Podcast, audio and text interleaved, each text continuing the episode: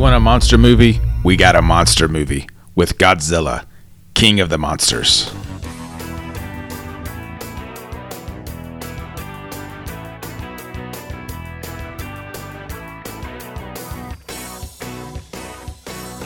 Welcome to the best movie of the year so far.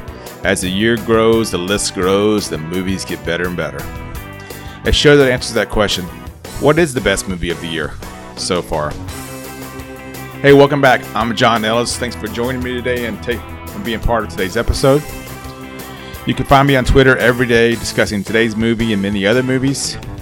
Reach out to me there and say hello. You can find me at Ellis on Movies. So, welcome. I'm glad you've joined me today. Also, click that subscribe link. You'll be alerted when I release a new episode that way. I have links in the show notes to help you with that. So, last episode, I talked about Booksmart, one of the funniest movies I've seen in a very long time. You'll have a blast in the theater with this film. It really never hits a dull moment from the beginning opening scene to the final scene. I would challenge you to find me a better teen comedy. It's Superbad, but it's better. It's timely, it's relevant, but more importantly, it's hilarious. It's so good, you may recall last episode I called it the best movie of the year so far. But today we have a new contender Godzilla, King of the Monsters.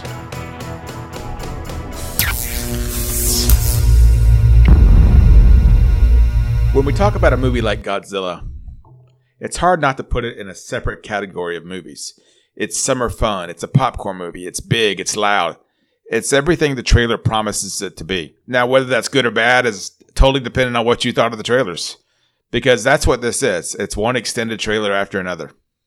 Now, the plot itself, or what there is of one, it's about Monarch, the agency responsible for learning more, containing these monsters, and fighting the rise of more animals from beneath the Earth's surface the core family in this movie, featuring Vera Farmiga, Kyle Chandler, and Millie Bobby Brown, are trying to stay together while being torn by multiple sides of this human aspect of this monster war.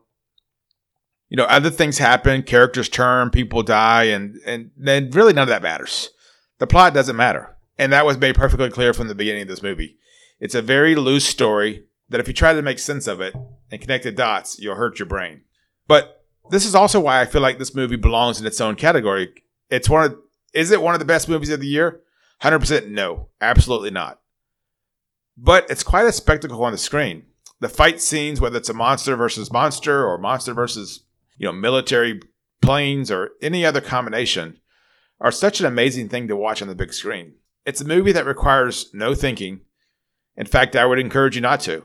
You know this movie scientists that are cracking jokes, military versus lab coat guys, and secret bases in mountains. Yeah, it's got all those things. And the movie is packed with stars. You know, I mentioned three already, but we're talking Ken Watanabe, Sally Hawkins, Bradley Whitford, Thomas Middleditch, Charles Dance, O'Shea Jackson Jr., Anthony Ramos. They're all there. You know, oftentimes with very little to do. Now, Godzilla King of the Monsters is at best when the monsters are on the screen. They are the real stars of this movie, despite the long list I just mentioned you know, if your complaint about previous monster movies is a lack of monsters on screen, this will scratch that itch for you. They are frequent, they are big, and they are awe inspiring. But stepping back, let's be real as a movie review show for a minute. This movie makes no sense. There are storylines and character decisions that have my scratching my head. You know, I mentioned the core family with Vera Farmiga, Kyle Chandler, and Millie Bobby Brown. Individually, they were all fine, but as a family, that there was nothing any decision any of them made that indicated they know what's best for anyone. The dialogue is odd and unreal, and it's ultimately just poorly written. It's also way too long for what it is. Ultimately, it's a string of monster scenes tied together to make a movie. There were storylines unfinished and characters that were never we never went back to. But I'm to stop there because I catch myself often from trying to be that critic that downplays summer fun. I certainly can't tell you Godzilla King of Monsters is a good film. It's not. It had holes poking all through it. But remember those movies, those movies you used to watch before you were overcritical of movies? Those movies you went to when you were 12? When you come to see the movie like this, you come to see giant monsters fighting each other and destroying things. That's here. That's here a lot. Now, if you're the kind of person that will go see this kind of movie, you're also the kind of person that will probably like this movie. Godzilla King of Monsters is exactly the movie you think of. Nothing more. Really, nothing more at all.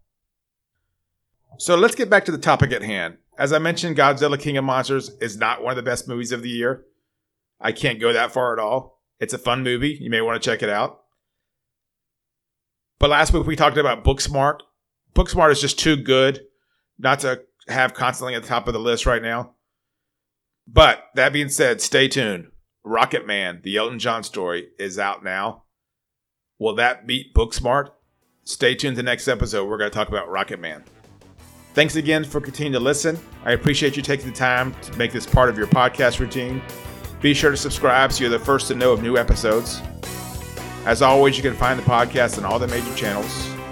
Join the discussion online and let's talk about even more movies. You can find me at ellisonmovies.com and always on Twitters at ellisonmovies. I look forward to talking with you soon. Until then, I'll see you in the theater.